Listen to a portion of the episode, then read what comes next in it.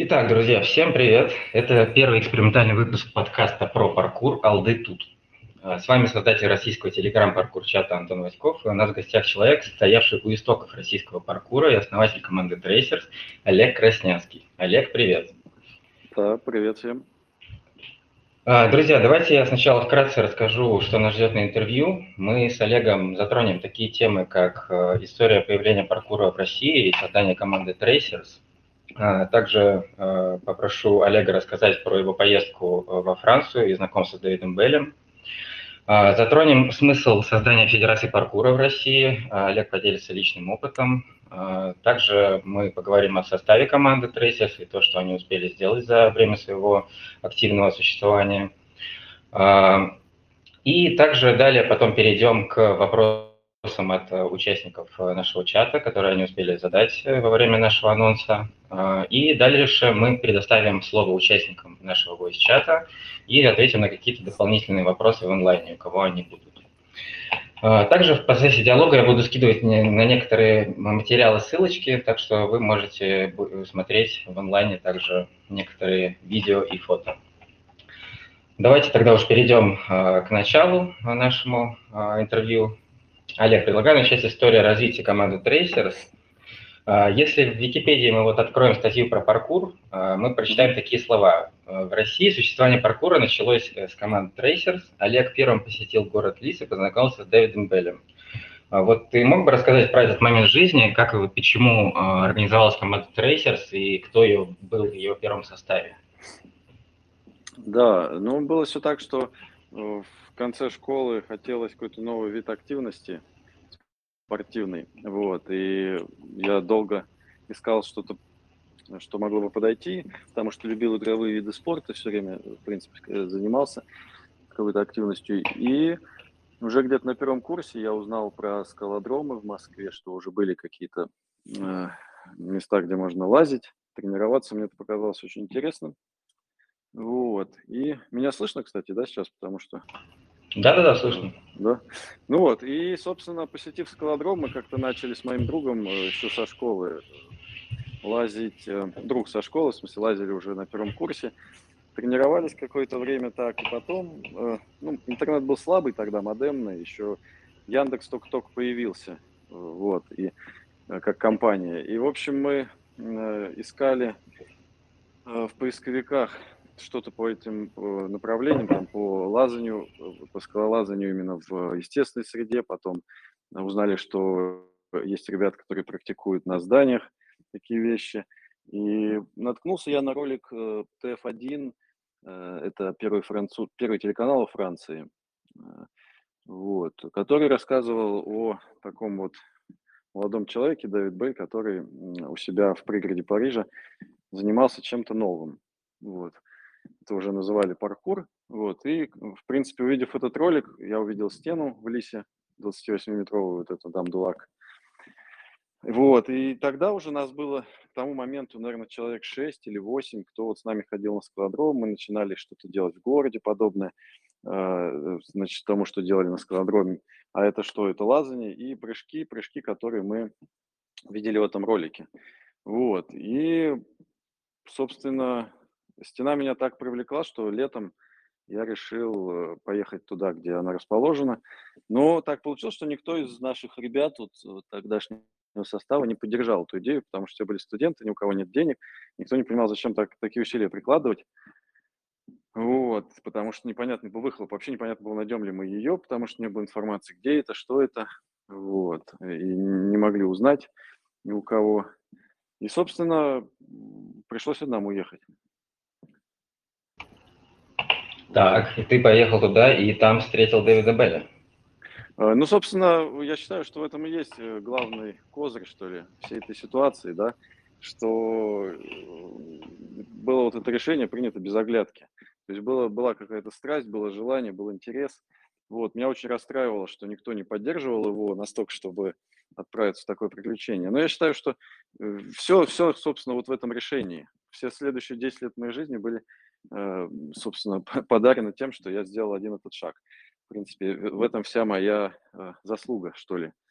Вот. А Там, там во Франции что было? Ну, я долго искал, с благом со мной наконец вышел на связь один из французов, которых я нашел, ребят, которые уже практиковали по почте, а он долго не отвечал, потому что был в другом городе, тогда интернет был только дома, соответственно, у него в доступе с компьютера, там модемный, и вот он, значит, когда вернулся к себе домой, а я уже был этот момент во Франции, вот он мне написал, я смог э, созвониться с ним, и он меня вел, вел, собственно, рассказывая, куда мне ехать, где выходить, э, и все это было очень долго, вот, непонятно, ну, там на, э, грубо говоря, день я потратил, чтобы добраться в итоге по его описанию, и оказавшись там, ну, случайно приезжал, Давид приезжал мимо меня на велосипеде, вот, то есть я не знал, что он живет в том же городе, где стена, вот, увидев его, я его узнал, и, собственно, с этого все началось.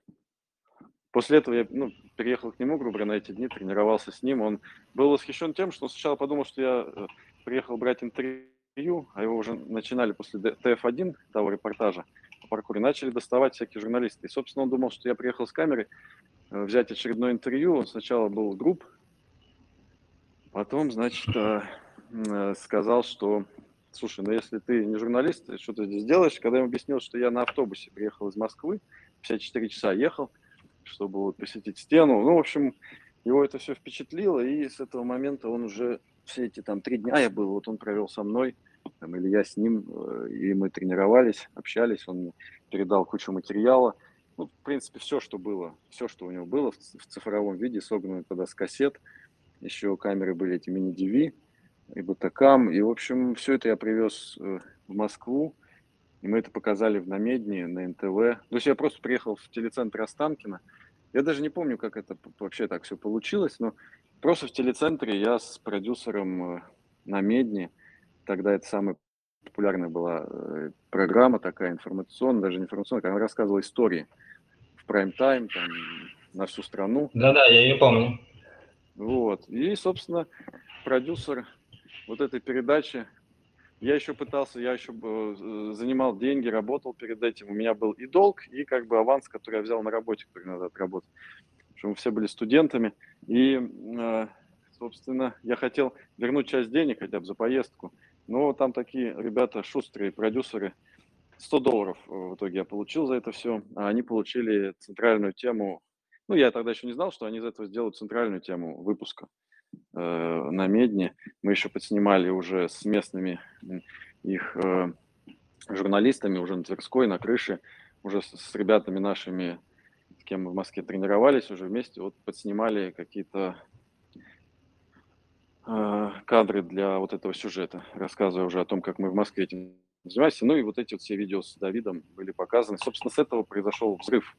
После этого пошел просто э, как снежный ком все. И наверное, года два-три э, в СМИ появления не останавливались. Это были статьи, телевидение, э, потому что так же, как нас это заинтересовало, тогда и также отозвалось ну, во многих. Ну, вот так сложилось просто. То то есть было такое время, когда вот паркур с его значит, сутью лег прямо в умы очень хорошо, и все прям зарядились, хотели как-то к этому быть причастны. Молодежь хотела также тренироваться, также уметь.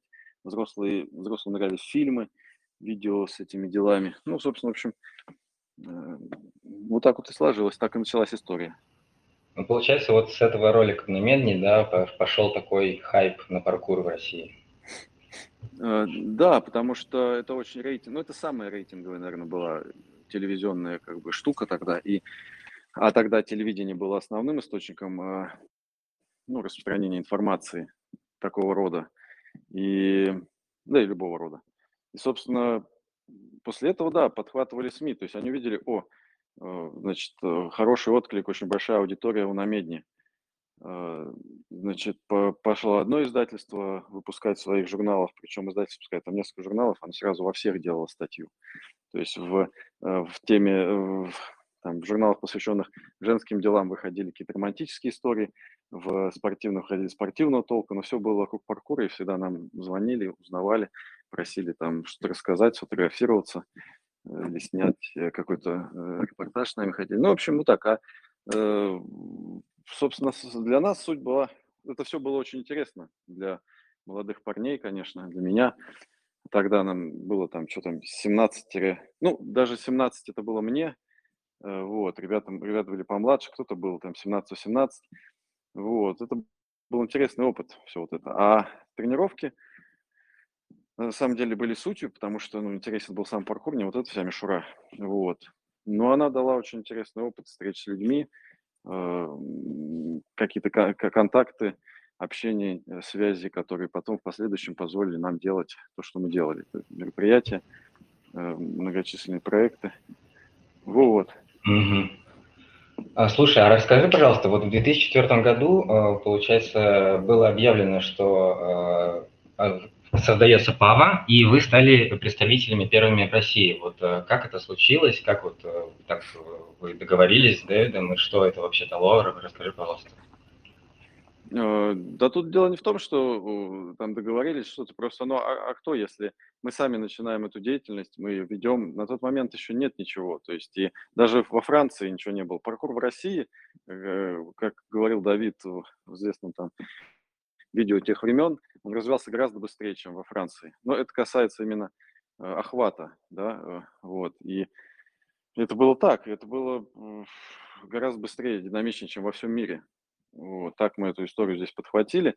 Э, сами ей горя, в общем, много делали таких вещей, которые в итоге сделали его популярным в то время. И потом появилась Англия, Штатов долго не было, там ну, как-то вот так. То есть британцы были э, следующие, потом был взрыв в Британии. То есть после вот этого взлета в России, как бы аудитории, следующая такая, следующая такая волна, она была в Британии. У них были сделаны тоже многочисленные интересные вещи. Вот. Ну, а потом, в принципе, это уже стало везде вырастать. В Европе. Поздно оно в США добралось. Вот. Ну, и там уже в каждой, в каждой стране появлялись интересные либо атлеты, либо мероприятия. Вот. Как, как-то вот так это все развивалось. Ну смотри, вот э, в каждых странах в итоге появлялись э, федерации паркура э, в итоге. И вот э, мы, наверное, как раз плавно перешли к теме того, что же было с твоей федерацией паркура, какой у тебя вот опыт с этим, что, что это давало в России создание этой организации. Я никогда не, не занимался с, ничем связанным с федерацией и ее созданием. У нас была Э, ну, то, что мы называли ассоциацией, оно было на словах. Это просто было объединение. Ассоциация – это объединение. Мы никогда не называли это федерацией, хотя часто хотели это журналисты принести, но э, у нас была вот эта ПАВА, это Международная ассоциация э, паркура. Вот. И мы были российским представительством. Собственно, и никогда ничего формально, даже НКО мы не регистрировали. Мне было чуждо всегда все, что связано с бумагой, со всякими вот этими вот э, эм, с бюрократическими историями, вообще системными. Поэтому я от, от, от, как бы отодвигал это как можно на более поздний срок. Вот я говорю, да, да, там мне вот спорт, там сначала потом Минспорта, все как-то говорили, ну вот надо бы сделать. Вот даже у нас готовились документы, очень много работы было проделано. Э, вот. Вы все это забросили? Э, Кате Хохловой много проделано методической работы, которая требовалась. Она отличную методичку сделала по паркуру. Как это требуется для создания нового вида спорта, федерации. Вот, потому что это неотъемлемые э, составные части, ну, да, друг от друга неотделимые, в смысле, да, то есть если федерация, должен быть вид спорта, то есть сначала нужно зарегистрировать вид спорта, но все это мне не нравилось лично, я сейчас про себя, да, были ребята другие, в принципе, у нас общее, по-моему, было мнение, я не помню, что кто-то э, грезил там тем, чтобы это стало официальным видом спорта, была федерация и так далее. Поэтому мы как-то относились к этому всему приключенчески. Очень много было альтруизма. Э, даже то, что приходило к нам, сразу э, вливалось в новые какие-то следующие проекты. Вот, то есть мы так вот не, не строили никаких бизнес-планов, никаких э, планов на создание федерации – вот, э, и называли себя ассоциацией, Российской ассоциацией паркура. И ребят, которые на сайте у нас э, выкладывали материалы под субдомены, там были irkutsk.tracers.ru там, или краснодар.tracers, их же было, было очень много. И это было такое, такое вот сообщество, там был, потом появился форум, все делились э, мнениями. Там было время, когда это было очень активно, всем это было интересно, нравилось. Вот. И вот это такая вот ассоциация существовала. Это все было неформально. И я до последнего так и не ввязался ни в одну э, системную историю там с регистрацией чего-либо и моего в этом участия. Вот. То есть мне это понятно, понятно. Ну смотри, э, вы же провели очень большое количество мероприятий, э, пока вот активно э, продвигали да. паркур в России. Вот расскажи, вот что это были за мероприятия, вы каких-то целей добились, вот вы организовали прорыв, вы делали цикл своих мероприятий, там АБ, вот расскажи про это, да, пожалуйста. ну просто тогда мы очень большую аудиторию имели на сайте, и очень много молодежи смотрела наши материалы. Неважно, по телевидению они выходили, или они на сайте э, их видели, еще где-то. Но, э, и опять же, повторюсь, тогда не было никаких э, соцсетей, там подавно, там не было даже видеохостингов. То есть и наличие сайта было, в принципе, круто. Крутым таким моментом. Люди могли зайти, там получить информацию. Тоже было, в принципе, явлением редким в то время. Вот. И у нас он вполне неплохо работал, э, имел какие-то функции, там можно было даже файлы хранить, там выкладывать материалы э, большого объема. И, э, собственно, из-за того, что вот эта аудитория была, однажды просто нам позвонили из Москомспорта, у которых подотчетная история, они получают бюджеты на то, чтобы заниматься развитием спорта для молодежи. Им нужно, чтобы то, что они делают, посещала молодежь. У них должна быть такая отчетность. И когда они увидели, что, о, мы вот через этих ребят можем получить посещаемость на наших там, неважно каких мероприятиях, они позвонили, сказали, да, буквально сказали следующее. «Э, мы хотим, чтобы вы э, организовали фестиваль. Э, все, что вы нарисуете, грубо говоря, или придумаете, мы все воспроизведем. Буквально так вот было. От чего я как бы пришел в восторг. И но у нас уже были достаточно интересные проекты. И вот я, находясь, помню, в Японии, на одном из них, чертил, рисовал э, тогда в иллюстраторе еще э, план, значит, этой э, площадки, которая будет.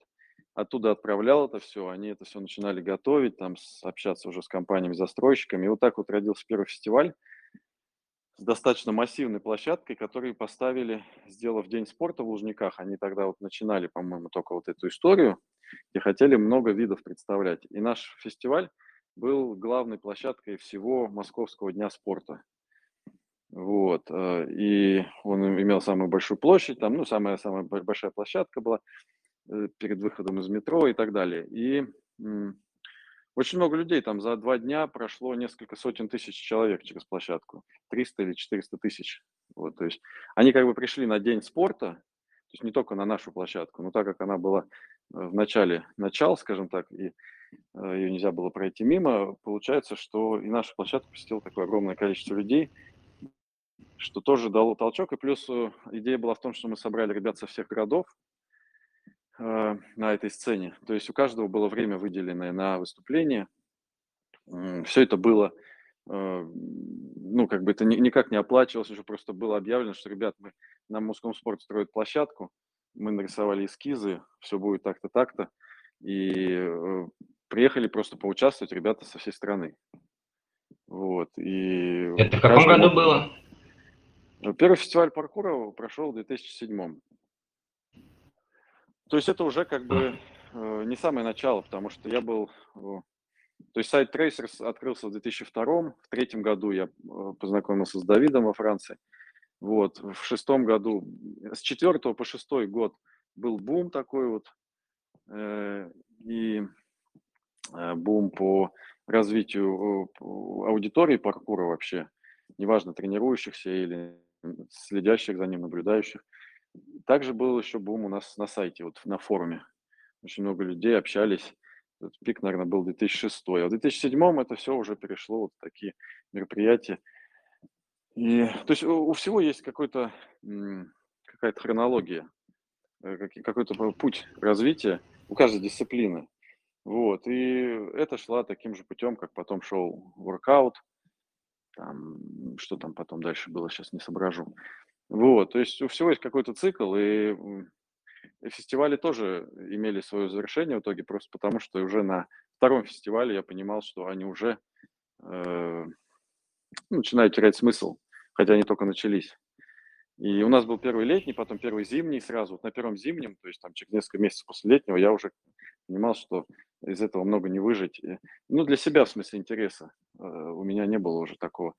И второй фестиваль, тем не менее, был классный тоже. Там была очень интересная конструкция, тоже такая масштабная. На третьем фестивале тоже свои фишки были э, специфически интересные. Ну, а дальше я считаю, что вот три фестиваля это был э, тот самый наш предел. Потому что четвертый пятый, они уже ну, не были столь э, интересны, не были столь массовые, и уже интерес сместился у ребят, уже настроения были другие, и поколение даже начало уже новое приходить с другим подходом, э, потому что поколение очень быстро меняется. То есть вначале это одни ребята одного характера, которым нравится новое, неизведанное, там, э, сложное, соответственно.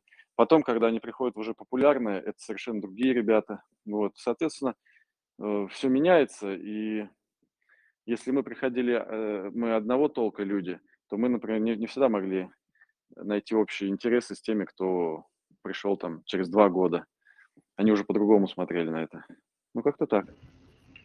То есть ты думаешь, что вот за два года уже настолько видение паркура у тех, кто занимается, изменился, что люди стали, а, ну, да не понимать да, друг друга? Ну, э, на самом деле это два года, я говорю сейчас больше про наше время. Это немножко неправильно относить к тому, потому что сейчас скорость изменения э, вещей, э, поколения, в каком-то смысле мышления, без относительно паркура. Я вижу, что уже два года меняется. То есть э, человек в 20 э, э, лет, если через два года общается с 20-летним, он видит, что это уже другой по менталитету, по отношению к жизни человека. То есть сейчас очень быстро все меняется. А тогда, ну пусть не два года, но э, если в 2007, 2000, ну в 2009 однозначно, вот если мы начали в третьем, то за 6 лет изменилось конкретно вот, ну, все, можно так сказать. Это были уже совершенно другие люди, кто приходил заниматься, да, заинтересовываться, и почему они приходили. Это были другие, да, люди. Э, ну, грубо говоря, изменилось в худшую сторону. Ой, это так нельзя говорить. То есть э, это другие люди. То есть у них были сильные стороны, были слабые стороны, э, но интересовало их уже то, что паркур имел на этом этапе развития. То, когда мы приходили, самое главное, и мне близко это, конечно же, поколение, потому что, ну, я заинтересовался точно так же, и этим в жизни интересуюсь. Это было новое, неизведанное, это было прямо громадное э, по... Алдовое. Нет, почему алдовое? Это просто Э, ты можешь взять э, там 100%. Здесь, э, ну, это, это, это кладезь такой всего, совершенно не раскрытое что-то. Вот. Очень завлекающее этим, интересующее изначально тем, что оно яркое, просто дает тебе какие-то видимые возможности, если ты будешь тренироваться, потому что ну, ты видишь, что люди прыгают с крыши на крышу, например, в ролике, понимаешь, что ты такого никогда не видел, у тебя шок и э, восхищение, вот. А потом все остальное, э, что ведет к этому как бы, уровню, да, для тебя уже самого там уровня, уровня развития, оно все неизведано. То есть там нету ни, ни школ, нету ни э, товарищей, которых можно спросить. Э, и это такой вот говорю, кладезь э, впечатлений, что ли. Это как большое приключение. Когда ты приходишь во что-то сформированное, Э, это совсем иное. Это могут выбирать люди, которые имеют спортивное прошлое, ну и так далее. Там совершенно другой подход. Это не лучше или хуже. Это просто другой тип личности. Я так для себя это определяю. И то, что мы хотели бы делать, оно не находило от, ну, я лично за себя могу сказать, то, что вот я видел интересным на тот момент, в девятом году, сделать, на что сделать ставку – в проектах, уже э, начинало э, все меньше находить отклика в этих э, ребятах, которые приходили. Они хотели другого. И поэтому я где-то, ну, там, за, за э, еще там пару лет уже полностью стал, ну, вы, вышел из этой истории. Ну, где-то, да, году, году к одиннадцатому мы уже начали заниматься как-то для себя, уже не общественно и так далее. Вот. Э, так, ну а если поконкретнее, чего другого они хотели? Ну, это надо на примере каких-то э, проектов и интересностей. Ну, например, вот я не буду сейчас э, в то время пытаться там вспомнить свое состояние и э, там ребят, которые приходили. Давай возьмем, например, вот сейчас. Э, ну, или там не сейчас, а какое-то время назад, когда вот мы с Сашей Зюлевым там, да, э, из Ростова обсуждали лучший формат для э, мероприятий. Ну, когда появился, например, э, Red Bull появился с соревнованиями. Для меня они были совершенно неинтересными, ну, просто неинтересными. Ни, ни как зритель, ни как участник я бы никогда в них не захотел, ну, с ними не хотел иметь ничего общего. И я для себя видел формат, что мы, например, создаем какую-то площадку, трассу, представляющую ну, допустим, если мы говорим о мероприятии, которое э, могло бы быть знаковым, ну, то есть серьезным, не просто там встретиться, а мы говорим о серьезном мероприятии, да, как, как мы привыкли раньше делать, масштабным, то это, например, музей современного искусства, э, типа гараж там в парке Горького в Москве, в котором создаются э, произведения искусства, Э, по заказу. Ну, как произведение искусства, это э, конструкции. Но они оформлены, это не, не фермы, не там лайер, да, сценический, это именно э, какие-то законченные формы. И э, имеют они неправильную, неправильную, э, неправильную форму. То есть это не, не классические э, объекты, там, из тригонометрии, там, да, это куб, здесь у нас конус, а это что-то неправильное, которое не читается сразу. Например, если ты смотришь на него как атлет, который нужен, которому нужно переместиться с одной на другую. И создаются они обязательно, учитывая, что этих путей должно быть много, и они должны быть неочевидны.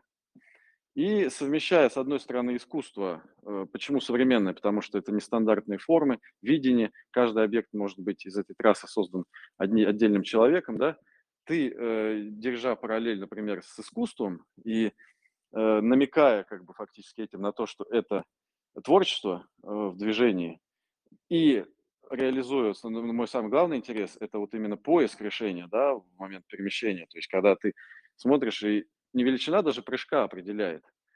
Я не прыгал дальше всех далеко, да, вот из тех, с кем тренировался, но, и не, не старался это развить. Но мне очень интересно было найти э, путь там, где сразу его не видно – и э, применить вот тот навык, который у тебя есть, э, э, или развить его в этом новом движении. То есть, смотря на эти фигуры, на это нестандартное воплощение чьей-то мысли, да, сначала архитектурной, потом атлета мысли, спортивной мысли, вот это то, что мне было бы интересно. То есть это было бы круто, это то, чем я бы хотел заниматься.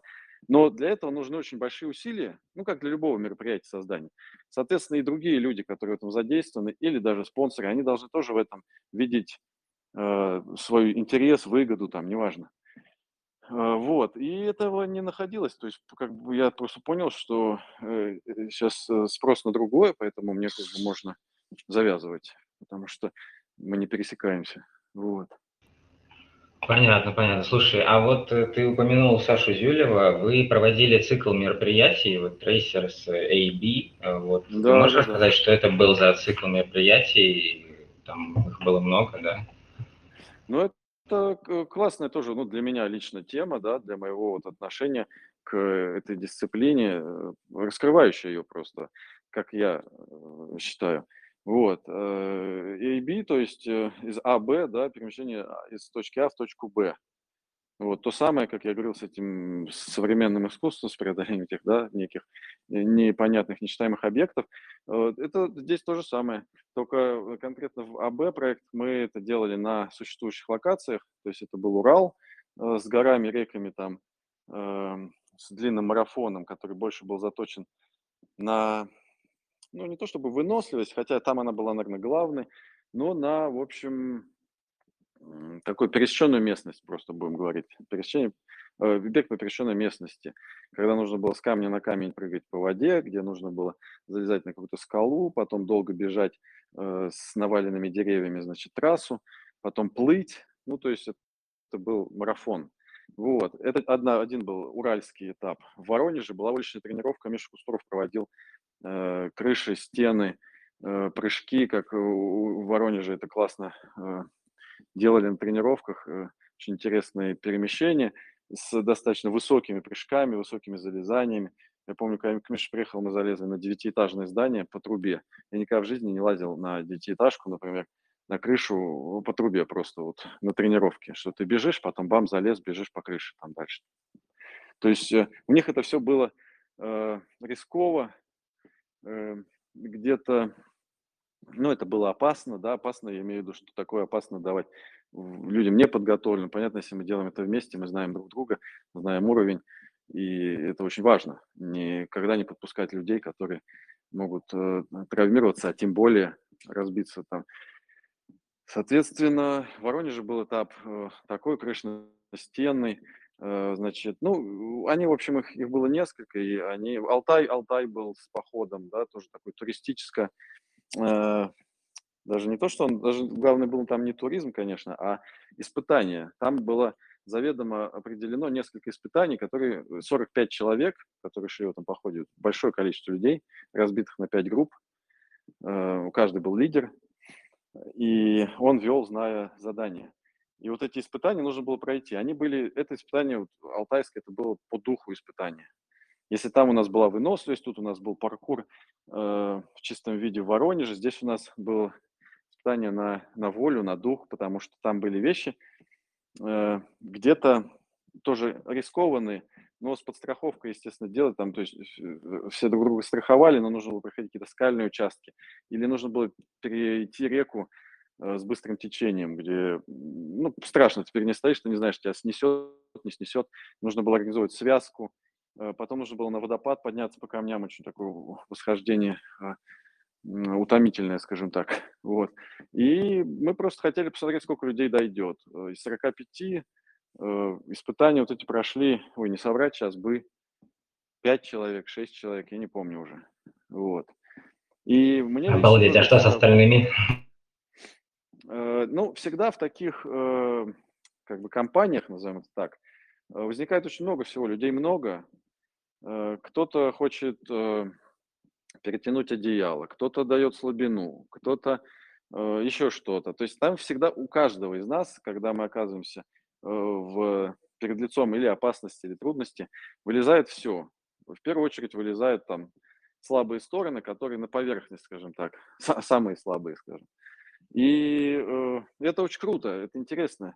Это самое лучшее общение, потому что ты, вы узнаете друг друга, и более того, вы заинтересованы бороться с этими проблемами, вы сами их сразу начинаете видеть, вам как бы и стыдно, еще что-то. Кто-то начинает над этим сразу работать, и все равно идет дальше, кто-то сливается. И всегда очень интересные испытания, в которых вот будет пройдена э, грань сложности, при которой люди начнут сливаться, потому что это всегда испытание для тебя и для других, и в этом есть азарт, в этом есть э, в этом есть э, рост движения, как бы э, всегда планку двигать дальше, чем ты можешь, да. Потому что для всех нас то, что мы там делали, было впервые и, и было страшно. Вот. А какие там были самые трудные моменты? На каких моментах больше всего людей слилось? Ну, я расскажу э, самый забавный момент, который вообще не относится к физической активности, но он был там. Э, нужно было разделывать барана. Просто потому, что нам надо было есть что-то. И это была часть, мы должны были его разделать. Нам должны были показать, но мы должны были это делать сами. И есть его потом. Э, но когда, собственно, дело дошло до барана, слилось больше всего людей на этой теме. Ели все. То есть там вегетарианцев я, я вообще не помню. Может, был там один-два. Ели все, но когда его разделывали, все были категорически против этой дикости. То есть говорили о том, что это э, просто живодерство, это отвратительно. И вообще, первый вопрос просто был, зачем это делать? Ну зачем? Ну, ответ, то, что вы будете его есть, он не работал. Просто мы в этот момент отъехали, мы, мы, мы чуть опоздали, у нас, э, мы готовили какую-то следующую тему, мы из лагеря отъехали и вернулись в лагерь в момент, когда поняли, что уже э, э, ребята запустили резать того мужика, который там был. Они в общем, запустили резать, ну, как бы нарушив вот этот вот порядок.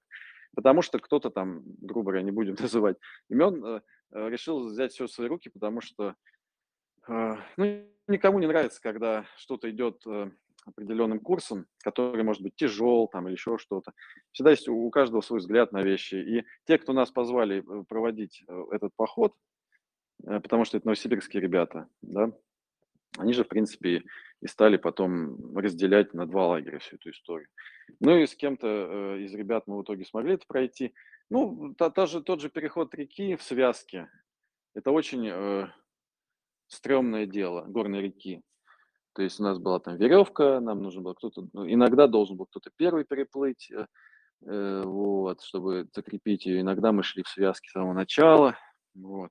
Потом подъем на водопад тоже был э, серьезным таким испытанием, потому что это крутой подъем. Э, там было много высотных участков, участков таких полускальных. Вот. Ну, в общем, это больше про дух. То есть у нас АБ состояла из паркура здесь, из выносливости там, из морально-волевых тут. И мы вот собрали такой вот проект, который получился разноплановым. Вот. Но Очень классно, слушай, да. Перемещение из точки А в точку Б. То есть в любом случае все эти вещи несли главную суть, которую мы в паркуре больше э, всего для себя и любили. Вот, именно оказаться где-то в точке Б, суметь. Вот. Ну, понимаю, понимаю, да. Сейчас это уже на фестивалях, это не всегда перемещение с точки А в точку Б. Слушай, ну, ну чтобы завершить э, тему фестивалей, ты мог бы рассказать э, про фестиваль Эмерком, вот последний, на который вы привозили Дэвида Белля, собственно, что это был за фестиваль, э, как туда, как там Белль оказался и что вы там делали? Да, ну, Эмерком был организован, ну, вот мы говорили о прорыве, я просто про него не рассказал. Вот, тот фестиваль «Прорыв», был не нашим проектом, был проектом Моском спорта, который мы просто наполняли содержанием ярким, потому что, опять же, у нас была аудитория, у нас э, мы и артистов в том числе тоже подключали, потому что у нас появились на тот момент уже, э, назовем так, связи в индустрии, вот. И э, мы, мы занимались как бы вот таким вот наполнением, потому что нам все это нравилось, там были экстремалы, атлеты разных таких направлений и также паркур э, наряду с ними э, тоже там был. То есть он был одним из там, например, шести дисциплин. Вот. И Эмерком – это тоже проект э, мужском спорта. Это был, точнее, День МЧС, который организовывал мужском спорт. День МЧС с залезанием пожарных по вот этой башне, да, спортивному вот этому по пожарно-прикладному спорту проходили показательные выступления, соревнования. А, вот, и там э, в рамках МЧС, потому что на тот момент, ну, тоже нам показалось это интересным, мы сделали башню только паркурного такого толка, но соединение с пожарными, по которой мы сможем э, как-то перемещаться, вот, в том числе в полной выкладке, там, в обмундировании, в смысле, да, там весом, общим весом 50 килограмм, в том числе ребята, трейсеры, могли попробовать сделать подъем на ту башню, на которую они залезали, запрыгивали и так далее, ну, достаточно высокая она была, уже вот в экипировке пожарного. Э, кстати, очень много ребят первого поколения, ну как много, э, ну вот я, например, на следующих выходных хочу полететь э, к другу, который переехал в Крым, Климу, который был у нас в команде там с самого начала практически. После статьи, в, жур... в первой статьи в наш... о, о нас в журнале пришел он э, много лет отслужил в пожарной охране, ну, теперь это пожарная охрана в МЧС, и э, у него был карьерный рост, и он стал руководителем отряда. Вот. Сейчас он э, переехал в Севастополь и занимается арбористикой, то есть там лечением деревьев, работой на высоте на деревьях. То есть, ну, он был всегда э, хорош в веревках, он в промальпинизме был. И вот эта связь, она как бы всегда была, к тому, что вот это вот прикладное применение паркура, да, э, в МЧС на тот момент у ребят ну, достаточно много ушло. И Серега Бадьянов, да, в Златоусте, и э, там Серега Пчелкин, Пчелинцев, э, в смысле, здесь э, Пчела его звали все, он в Москве, Клим, вот, и вот такое как бы было тоже мышление, потому что все мыслили Э, применением этой истории, да, не шоу частью, скажем так, а прикладной частью. Ну, это, это интерес, это, опять же, не хорошо, не плохо. Тут как бы я не хочу проводить грани, параллели какие-то там, что-то разделять. Ну вот. Понятно. Слушай, давай Говорим про саму команду Tracers, вот про ее состав. Я слышал о том, что состав команды Tracers очень часто менялся. С чем это вообще связано? Кто вообще побывал в команде за это время? Кто сейчас остался? Ну, в команду мог бы прийти любой. И самое интересное, э, зачастую люди просто думали, что надо что-то особенное. На самом деле, кто нам писал, на почту там электронную или как-то еще связывался, или с друзьями приходил по тренировку, просто так и оставался, если ему нравилось. И никакого не было отбора, никаких не никогда. Вот. У нас был отбор на э, съемки «Настоящей истории» в 2008 кто будет участвовать в съемках. Это да. А в команду самое смешное, что всегда могу прийти, но никто об этом не знал, грубо говоря. Все думали, наверное, что это кто-то шутил, что надо там э, какие-то изготовить снадобья, принести 40 куриных пупочков, там, выполнить какую-то бешеную там программу. И, ну, какие-то шутки на эту тему существовали. Вот, и, э, при этом реально можно было просто прийти, и мы, мы начинали тренироваться вместе, и все. Или ребята приезжали из другого города. Мы, первое, что мы делали, мы знакомились не через там «привет», мы сразу шли на тренировку. Вот прям сразу. И так и происходило. А состав менялся. Ну, наверное, может быть, э, с кем-то... Нет, ну, конечно, были какие-то конфликты, в какие-то моменты люди от... уходили. Например, такое бывало. Э, вот. Почему он еще менялся? Можешь поделиться менялся... какими-то конфликтами? Конфликтами? Да, господи, вот только что мы говорили про конфликты интересов, да, организаторов, спонсоров, что-то на примере двух форматов мероприятий. Даже, или там конфликт, я рассказывал на Алтае, да, когда э, кто-то, ну вот я могу привести пример, э, самый простой. Вот это все примеры конфликтов уже, да, которые мы обсудили, и, или которых, точнее, рассказал. А есть еще более ближ, близкий пример конфликта. Ну вот я, зайдя в чат, э, ответил на какой-то вопрос, буквально ну, сходу. Кто-то что-то написал, а я что-то ответил. И получил ответ, что э, ты или, как всегда, все усложняешь, или ну, что-то такое. То есть сразу понятно, что э, я иду через, видимо, усложнение, а человек хочет упростить, который мне это пишет. Соответственно, мы идем разными путями, да, то есть ему достаточно этого, а мне этого мало, я хочу, хочу больше, может быть. Почему усложняю, да, потому что, видимо, хочу докопаться до деталей э, или что-то Э, ну, это про скрупулезность некую. Даже, или вот мы с тобой, да, говорили вчера про чат. Я говорю, нужно выпустить анонс, нужно навести определенную систему, то есть перечень вопросов, чтобы у нас существовал как план.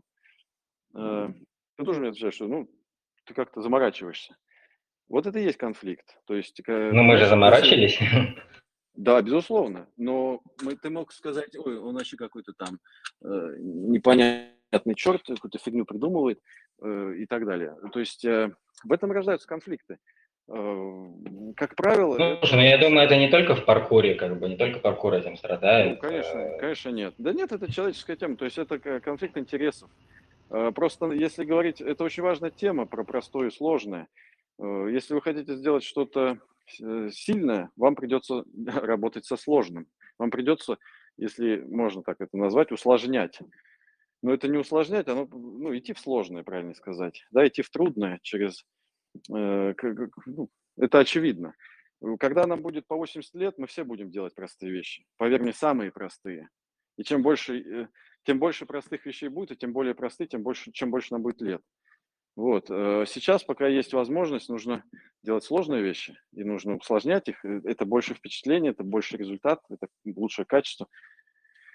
И это не все могут выдержать. Я не могу это выдержать на одном уровне. Другой человек э, еще раньше сливается. Э, где-то с кем-то, я, например, может, сольюсь, да, то есть мы встретимся, он пойдет, и я скажу, да ну нафиг, сам давай. И я. Вот, и это есть конфликты. Как правило, все вокруг э, подхода, интересов. Где-то ты сливаешься, где-то другой человек сливается. Потом ты можешь это осознать, понять, что ты был неправ там, то есть тут э, примеры, примеры вот эти с Алтаем и с мероприятиями, да, с раскрытием формата паркура, который ты говоришь, тоже сейчас, например, не таков. Это все есть эти примеры. Понятно, понятно. Ну ладно, давай не будем углубляться в эту тему. В принципе, это да, это всегда избитая довольно тема. Давай о более таком динамичном поговорим. Вы, в принципе, за время существования команды сняли большое количество роликов э, о паркуре, даже фильмов. Э, можешь ли ты как-то вот в хронологическом порядке рассказать, что вы снимали и про что это было? Да мы э, любили куда-то ехать посещать новые места и на них что-то снимать. Э, красивое, сложное, желательно, насколько могли. Насколько, насколько могли красивое, насколько э, хватало прийти сложное тоже. Ну, поэтому мы там э, в какой-то момент э, полетели в Тунис, например, сняли в Колизее перемещение. Колизей, то есть состоящий из блоков бетонных и э, стен э, с разноуровневыми всякими историями, там, пролетами, окнами. Ну, это классно. Сняли там видео. Э, в Тунисе сняли просто такой ролик ну, на территории отелей, там, одного, другого, третьего, такое перемещение. Э, Как бы всегда снимая его, как будто он, э, человек э, в кадре бежит э, не, ну, бежит без остановки, то есть, да, как будто действительно то же самое из А в Б, не видно, что это разные места. Всегда хотелось добиться того, что не было переброски с одного места в другое. Это была главная тема у нас всегда. Вот, как будто он бежит вот так вот э, в, в- на одной смотри, так. первый ролик, который у вас э, залит на канале Tracers, это White. Э, Вот можешь про А это рассказать? канал, э, да, это канал не то, что канал Трейсер, я просто что-то закачал туда, ты как видел, там нету ни подписчиков, ничего, просто некоторые вещи там хранятся, там нет того же, возможно, Колизея там нет. Вот, Колизей, например, был снят, по-моему, в э, в седьмом, ой, я не помню уже, в шестом, в шестом году, наверное. Вот, в 2006, а White был снят в 2009, вот, и, собственно, э, э, это штука, появившаяся с подачи канала Спорт, который сказал, ребят, вы у нас там были на передаче, э, а у нас сейчас конкурс видеоматериалов. Поучаствуйте, потому что нам нужны участники, и мы не уверены, что наберется достаточное количество. Хотелось бы сделать классный конкурс. Э, А они там среди BMX-еров, э, там роллеров, э, трейсеров, ну, всех, в общем, раскидывали эту тему, и ребята участвовали, это был конкурс Moscow City Battle, такой вот среди экстремалов, на лучшее видео. Там был, называется, лучший трюк, лучшее видео, и, по-моему, все. Ну, мы взяли обе с Вайдом. То есть э, две недели был срок, потом в итоге никто не укладывался, в том числе и мы, за три недели с момента, ну, как бы, начала вообще работы, да, получения информации до выпуска полноценного ролика, вот было три недели. И мы выбрали заброшенный аквапарк недостроенный, на котором нельзя было находиться, там была охрана, все, это тоже осложняло съемки. Нас там выгоняли, и все. И вот мы сняли и смонтировали через три недели э, и выиграли этот конкурс к нашему удовольствию. Вот. Собственно, так появился Вайт. Понял. А расскажи, пожалуйста, вот, наверное, про самое ваше известное видео, настоящую историю, true story, собственно, как вы задумали это видео, как снимали. Э, Мы э, снимались в, в качестве дублеров двух главных героев с Русланом Джавадовым в Токио, Кюшу, Фу- Фукуока, э, там, и в Шанхае. То есть Китай, Япония был такой трехмесячный, назовем это тур, что ли. Мы там жили, и снимались, работали. Было все круто, интересно. Но я никогда, например, не... Я очень трудно соглашался быть в кадре, потому что я никогда не был в кадре. Мне не очень это всегда нравилось. Мне, мне, мне было интересно просто. Вот. Э, Мне в том числе не интересно было выполнять э, указания постановщика трюков, которые, как правило, э, расходились с моим представлением о сцене. Часто так было. Вот. Но в итоге, скажем, меня уговорили, потому что хотели взять э, э, значит, двух дублеров у нас из нашей команды. Ребят, ну, то есть съемочная группа прилетала из Токио, э, значит, ходила по нашим тренировочным местам. И вот Руслан Джавадова э, хотели взять как прыгающего человека, а меня как лазящего и забегающего. То есть вот, ну, по вертикали, скажем так, э, я, а он по прыжкам и перемещению э, ну, бо- более паркурному, что ли, все-таки классическому. Вот, и, э, и нужен был все-таки второй запасной человек, если что, если один подвернет ногу, да, то должен кто-то отпрыгать, там, отлазить. И в итоге, ну, мы поехали, но находясь там, очень сильно проснулось желание делать что-то свое. Оно и так было, мы там уже что-то начинали продумывать, но там я прямо никуда не ходил э, вот в течение всего времени, блин, никуда не съездил, ни в Токио. Мы ходили только в тренажерный зал, блин, на съемки и домой. И дома все время я вот готовил эту настоящую историю, а что делал там, локации выбирал, там оборудование заказывал, то есть и пытался найти деньги еще на это оборудование. То есть э, тот же Москва спорт нам тогда помог. И, э, в принципе, когда мы вернулись оттуда, у нас уже было все готово. Нам нужно... Мы практически сразу летели в Крым э, на первые съемки. Вот, это целая история. Этот процесс, это, как говорил Слава, замыслов изнутри процесса, который был и ассистентом, там, и звук писал, и фотографировал, и ну, помогал, в общем, во всем, чем можно. А, он сказал, что, я не знаю, как получилась такая фигня на выходе, потому что мы прожили такую жизнь в процессе, она так много нам дала, это такой насыщенный был опыт, э, ну, колоссальный э, для нас, и непонятно, что это за видео вообще, то есть почему оно такое, почему оно не несет это все. Как-то для него это было удивительно. Но в каком-то смысле это правда, и все то, что э, я, например, к чему приложил руку в своей жизни, то, что я снимал, было большим приключением в процессе и очень сложным. Э, тот же там отель трейсеров, который мы не выложили, да, ну, поговорим сегодня об этом. Ребята ждут, я понимаю, мы все-таки его выложим. Он был снят ну да, да, расскажи, назад. расскажи. И это тоже такая Когда же ждать? Которая, видимо, я влюбленный там в питерские крыши, хотел э, постоянно вы, выбрать лучшие локации. Я знаю наизусть Питер с его дворами, крышами, парадными, подвалами даже, чердаками. Я знаю вот все Э, такие знаковые, ну, как сказать, художественные, да, или кинематографичные места, в том числе крыши в плане вида или каких-то объектов на них.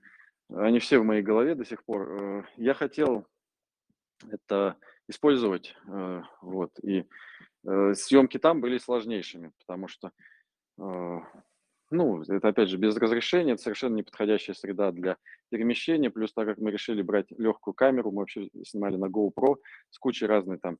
У нас были каретки на тросах, у нас были дрон, там э, кран, много всяких приспособ, чтобы создать движение, э, шлем там с, стабилизацией.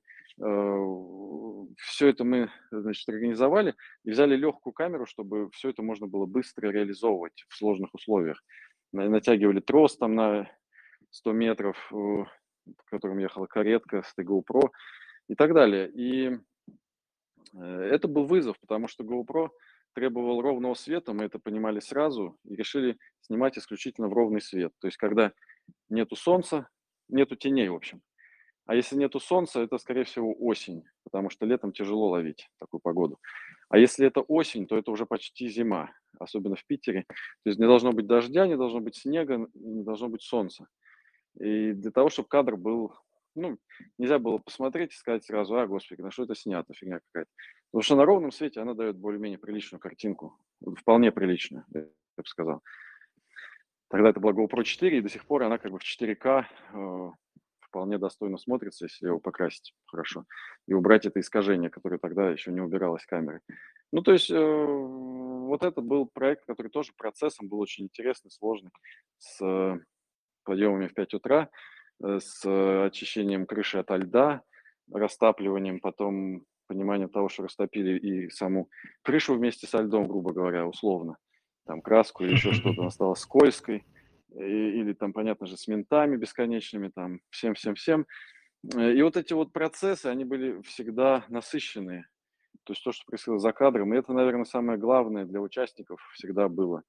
Потому что то, что мы решали, каким, что, на чего нам это стоило, оно всегда было гораздо ценнее, чем сами кадры, потому что такие кадры по-хорошему снимают в павильонах. Э, все это можно воплотить, будет легко, чисто, э, тепло, сухо, э, чисто, имею в виду по кадру, э, и красиво, э, и на хорошие серьезные камеры. Вот. И, и в принципе, ну, мы хотели живых условий, держа мысль, которая всегда забавляла, кто еще это когда снимет в натуральную вот так все кадры сняты на крышах, настоящих, вживую. Вот. Это как бы... А в итоге из-за чего произошли задержки-то? Ну, это тоже разногласие в данном случае с Red Bull, потому что Red Bull вписался в эту историю, потом вписался австрийский Red Bull, заинтересовавшись, сказав нифига себе, увидев кадры первые. Э, э, значит, этот проект они стали прям курировать, они поверили прям в русский Red Bull. А русский Red Bull оказалось, представлял его как свой. То есть в какой-то момент мы поняли, ну, во-первых, э, будучи партнерами проекта, они не выполнили условия свои, никакие условия. Вот, можно это грубо так сказать. Вот. И очень нехорошо велся там один из участников проекта, их атлет, Bullный, с которым у нас тоже начинал, начали возникать проблемы. что начинал там уже, грубо говоря, выпендриваться. Вот, и э, на, на общих условиях наших уже не хотел, он уезжал уже жить там в другое место, говорил, что мы должны... Мы ему, грубо говоря, все строили, это был BMX. Мы должны были ему строить рампы, там, э, грубо говоря, жить э, там, где мы жили, а он поедет к кузине, будет приезжать на все готовое. То есть, ну, так оно не работает. Мы с ним попрощались, он думал, что и Red Bull думал, что это невозможно, можно гнуть свою линию. А мы с ним попрощались так же легко, как и начали это все. И взяли просто другого парня и докатали. Там есть просто один из героев, он BMX. Докатали с ним, никто, не зная, зная даже это, может и не понять, что это другой человек, вот, потому что крупники были сняты уже. Ну, то есть, в общем, э, проблема с Red Bull, проблема с Red Bull не как с компанией той австрийской, проблема с Red Bull российским, который э, меня совершенно удивляет, как многие, опять же, представительства западных компаний. Вот. А на Австрию у нас не было выхода.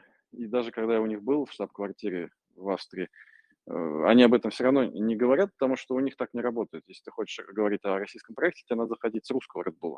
Они ничего об этом ну, не знают и не хотят вмешиваться. То есть даже находясь там, ты не решишь этот вопрос. А русские ставят стену, выставляли себя как режиссером, продюсером. Там. У них, э, у нас вообще там не было, как потом оказалось. Но когда мы все это поняли, кухню, мы просто вышли из этой истории, попрощались. Мы его показали на... Э, у нас была премьера на фестивале «Велокино», потому что там задействован также BMX наряду с паркуром. Они соревнуются там. Э, да, BMX с трейсером, да, с Саней Зюлевым, который эм, исполнял mm-hmm. паркур. Э, и, ну и, собственно, вообще непосредственно с ним не, он не только снимался, он, мы все это снимали вместе, да. Вот. С ним, с Тимуром Миневалиевым и, э, собственно, вот был парень BMX. И, собственно, э, мы показали его на велокино. Там были ребята из Канады, из Франции, были маунтинбайки, MTB атлеты, да, там были BMXеры. Они просто открыли рот, офигели просто от этого материала писали долго, ребят, где можно посмотреть еще раз там, да, да. И после этого, кстати, Макаскел снял в Редбуле в Испании на крышах, на маунтинбайке штуку. Вот. Э, кто-то сделал фотосессию где-то в Европе тоже. Но это все было так, конечно, по уровню несравнимо. Вот. Но мы не стали выкладывать, не знаю даже почему. Сначала мы э, Red Bull не верил, что мы не будем с ними работать, что вот они рассказывали, что у них 50 миллионов на Фейсбуке, там столько-то миллионов там, что у нас они даже в самолетах будут показывать это видео.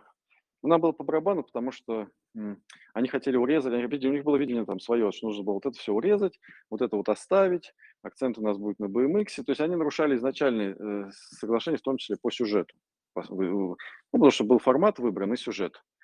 И как бы мы заинтересованы были в одном, они стали потом говорить, что все круто, но мы меняем формат. Ну, мы менять формат не собирались, поэтому мы просто вышли из истории, показали его на премьере, Саня показал его в туре G-Shock, являясь атлетом там в нескольких городах, там был в Сочи, в Ростове показы, и еще, по-моему, где-то. Вот. Ну и все, и все. И мы его больше просто не выкладывали. Вот. Ну, все-таки выложите вы его хотя бы? А, да, мы выложим. Сейчас, Сейчас э, решили с Саней как раз... Э, э, он захотел подправить какие-то вещи еще там по цвету, предложил мне монтаж изменить.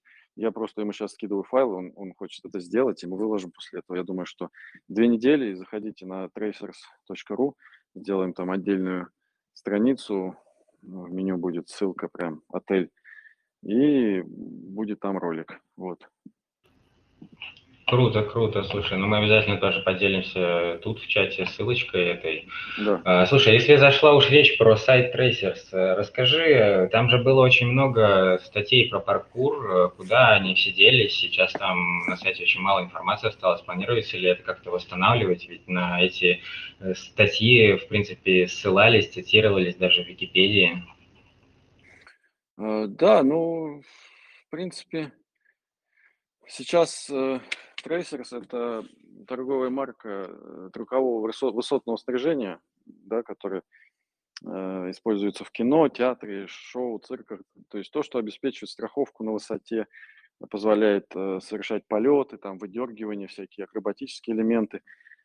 для воздушных гимнастов, или это каскадеры в трюках, там, неважно, это сцены фильмов там про Бонда или там Матрица, да, это мы как бы залезли в достаточно большие проекты уже, э, вот. Сейчас в данный момент э, британский проект с молодыми актерами, э, там молодой пацан из отеля Гранд Будапешт, который там Портье играл, еще какие-то актрисы, ну, они молодые, я, я в принципе не особо ориентируюсь.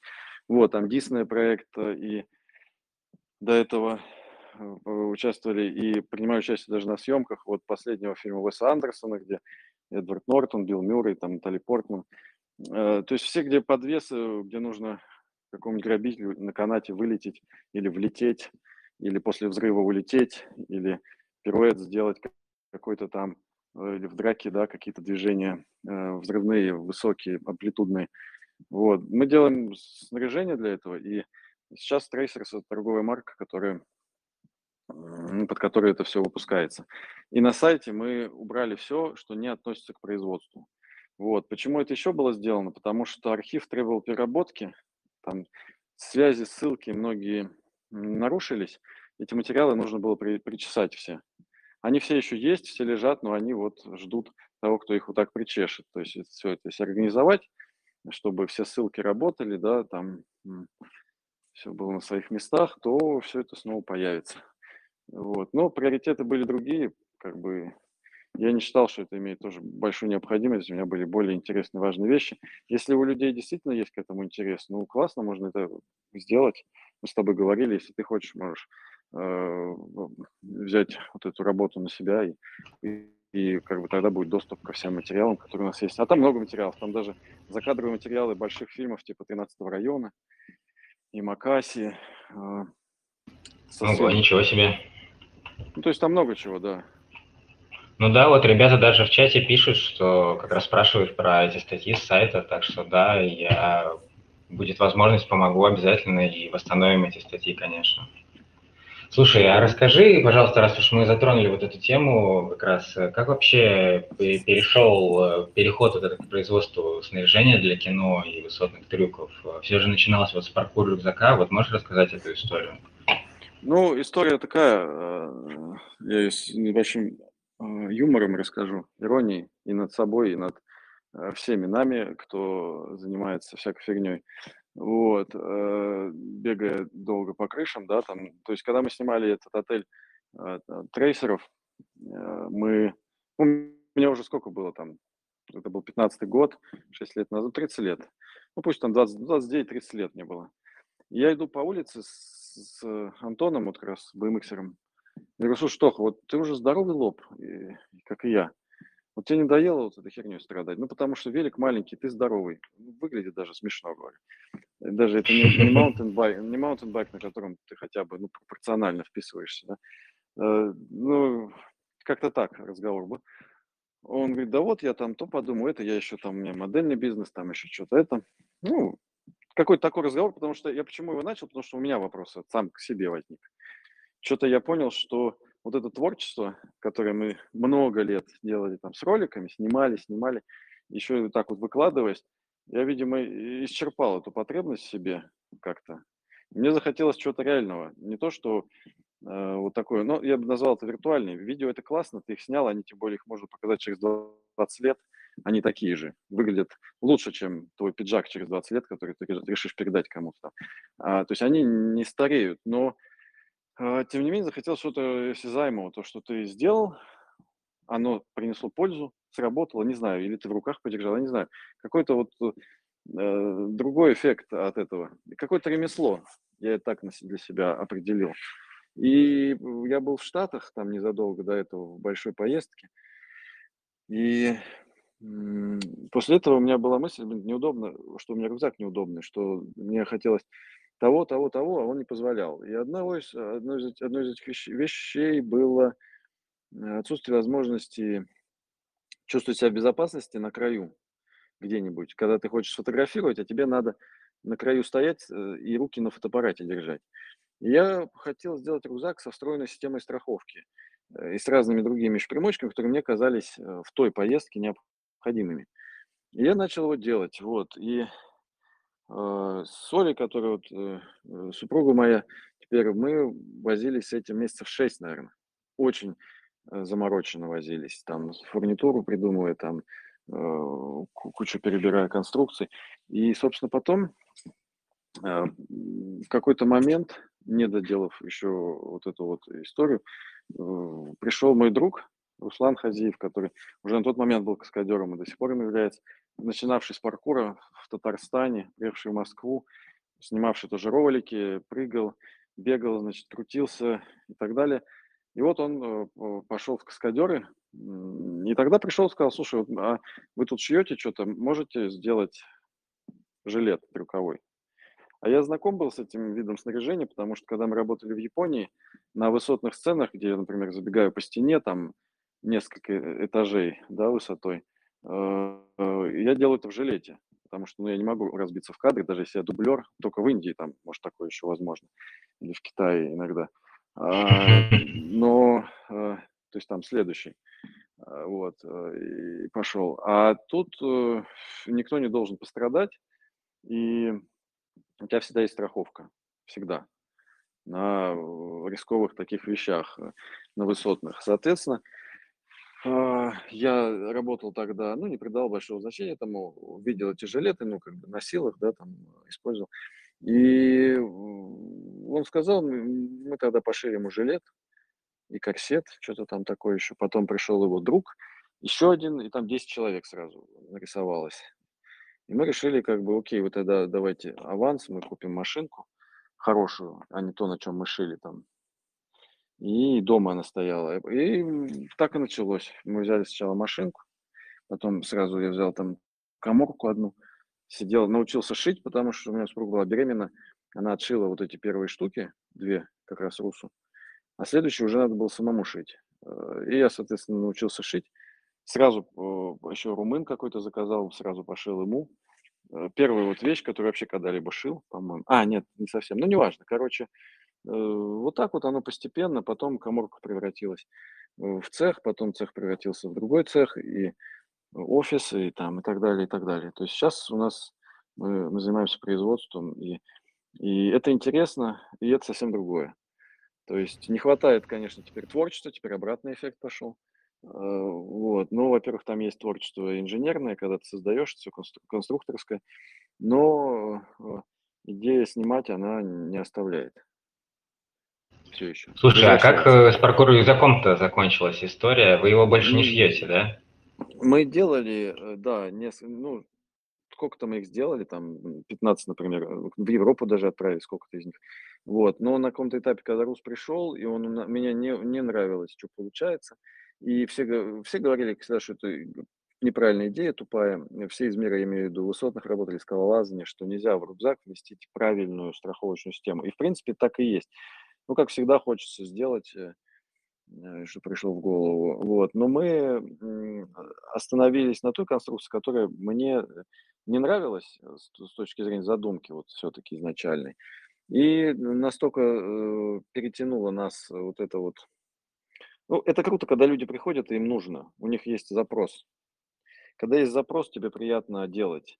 Э, потому что людям нужны были жилеты, они могли заказывать это в Америке, кому-то было дорого. Э, сейчас вообще заказать что-то из Америки, там, они даже не продадут, наверное.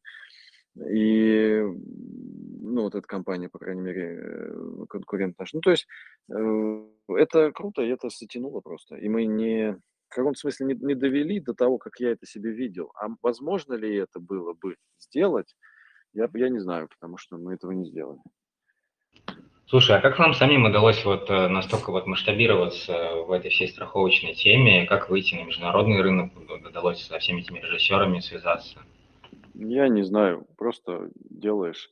Э, чем больше времени тратишь, тем больше э, отклик. Если ты хочешь, ну, не отклик, а выхлоп. То есть, если ты хочешь а, атлетизма, ну, ну, Криштиану Роналду, да, вчера только вот обсуждали, посмотрите, да, сколько работы над собой в плане физики – и, ну, и других сопутствующих вещей его как атлета, да, э, там внешний вид, образ там, то есть сколько, э, он, он всю жизнь себя вкладывает, он, ну, с определенного возраста, может быть, наверное, это было не с самого начала, но однозначно многие годы последние, он каждый час тратит на то, чтобы его тело было, еще могло И э, это отлично получается, но никто не тратит столько времени, я боюсь. Ну, кто-то, наверное, может быть, тратит, но вот он такой на, на виду. Э, ну, то есть все дело в упорстве, в принципе. Во, во времени, да, потрачено в упорстве, да, в труде, безусловно, а больше ни в чем никогда не было. Я других не знаю секретов.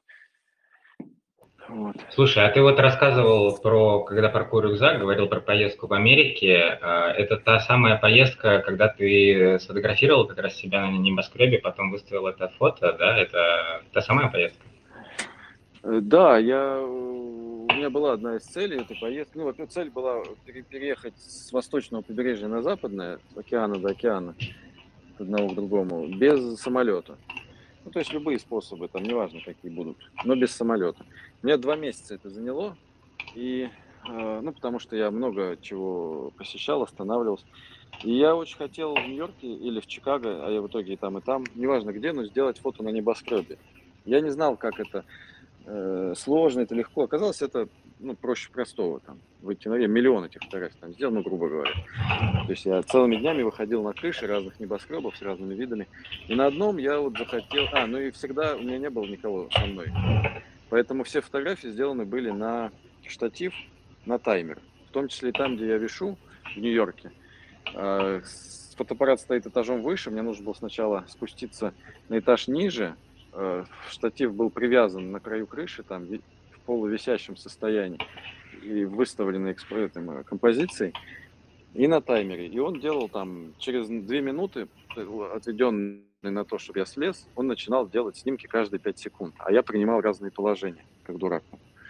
Так, эдак, приходил, смотрел, все не нравилось, начинал заново, опять спускался, пробовал там одеть одежду, снять одежду, ну, в смысле там свитер, повернуться так, эдак. Ну и в итоге в какой-то момент получилось фото, его даже кадрировать не пришлось или поворачивать, оно прямо вот как есть, так вот оно и осталось прям.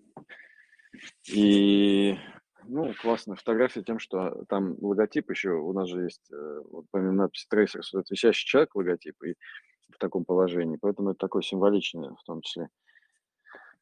Для меня фото, потому что оно, да, как бы отражает то, что на логотипе изображено. Да, фото получилось очень классное. Слушай, ну ты вообще очень много ездишь по миру, а вообще какие у тебя любимые страны, с чем у тебя связаны поездки, можешь рассказать? А, сейчас э, у меня поездка связана с тем, что мне нужно э, переключаться, отдыхать головой, грубо говоря, потому что если ты тратишь много времени в одном направлении каком-то, ну, у тебя голова начинает пухнуть, и мне мне я нашел для себя сейчас выход в том, чтобы переключаться. То есть, э, менять место очень хорошо помогает. Тогда ты с новыми силами приезжаешь, с новым зарядом. Э, собственно, я придумываю повод. Э, вот. Недавно я полетел в Сочи, потому что ребята, которые были у нас на курсе, очень крутые риггеры. Ну, не у нас на курсе, а курс, который мы проводили с постановщиком трюков, известным там «Матрица», Джеймса Бонда. В Москве дважды он проводил курс, австралиец. И они, э пришли у него учиться тоже на этот курс. Ребята занимаются высотными работами, ну, высокие профессионалы высокого класса. И я увидел, что они в Сочи строят конструкции, они посмотрят в русский ниндзя. Думал, ну, думаю, просто слетаю в Сочи к ним, э, посмотрю. Оказалось, что там и съемки были в этот день. То есть это все как бы финала причем. Ну, случайно сложилось. И вот такие вот поводы я ищу. Вот э, в следующие выходные я хочу полететь к Климу, который был у нас в команде, который в Севастополе, переехав, живет теперь там, э, в бухте. И мне интересно, как, как живет.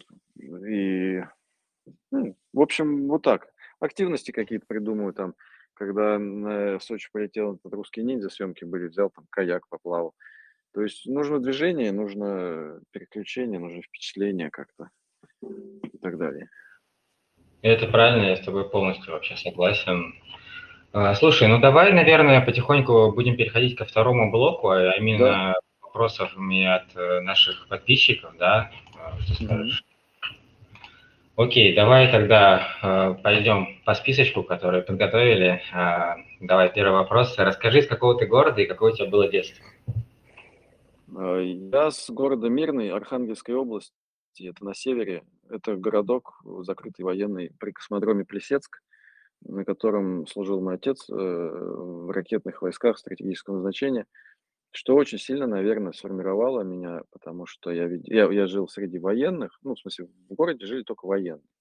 Были гражданские люди, которые, ну, могли там работать, я не знаю, в отделении почты, да, но это все равно в военном городке. Поэтому, условно, все были про армию, про очень серьезный вид войск, э, стратегические, наверное. Ну, сейчас ВКС, военно-космические силы, э, э, вот, тогда были ракетные войска, космические войска, и чувствовалась вот эта вот важность происходящего, ответственность того, что делают люди вот эти, мой отец в том числе, э, люди, которые живут в этом городе, я имею в виду. И э, когда я бывал у отца на работе, э, все это тоже впитывал. И все эти условия э, такие аскетичные местами, то есть где даже высший состав мог ехать в, э, в кузове ЗИЛа или КАМАЗа э, на лавочках сидя. То есть полковник, генерал там мог ехать. Ну, генерал уже, как правило, все-таки на личный автомобиль, личный автомобиль там водить был, но, но зачастую они или на рыбалку, или вот так вот на работу могли ехать, ну, совершенно аскетичных условиях. Вот, все вот эти дикие вещи, когда люди на вертолетах летают на рыбалку, тоже военных. Ну, то есть э, это все, как конечно, сильное влияние оказывает. Вот. Э, ну и в 14 лет я оказался в Москве, то есть я там 14 лет жил. Вот. Понятно, понятно. А, хорошо, слушай, такой вот вопрос как раз про поездку в Америку был, ребят. Как планировалась поездка автостопом по Америке? С какими трудностями столкнулся в процессе? Есть ли какие-то советы начинающим автостопщикам? Ну, автостопщикам первый совет – девчонкам в одиночку не ездить, э, э, какие бы они отчаянные не были, просто глупо. Вот, э, ничем хорошим не закончится. Вот, да и для парней это зачастую опасно. Ну, что там про автостоп? В Америке э, цивилизованно все. Мы же не про... Ну, в Америке тоже бывает, правда, разное. Если мы берем такой туристический маршрут, назовем его таким, все-таки он прилегает в основном через э, цивилизованные части там, Соединенных Штатов.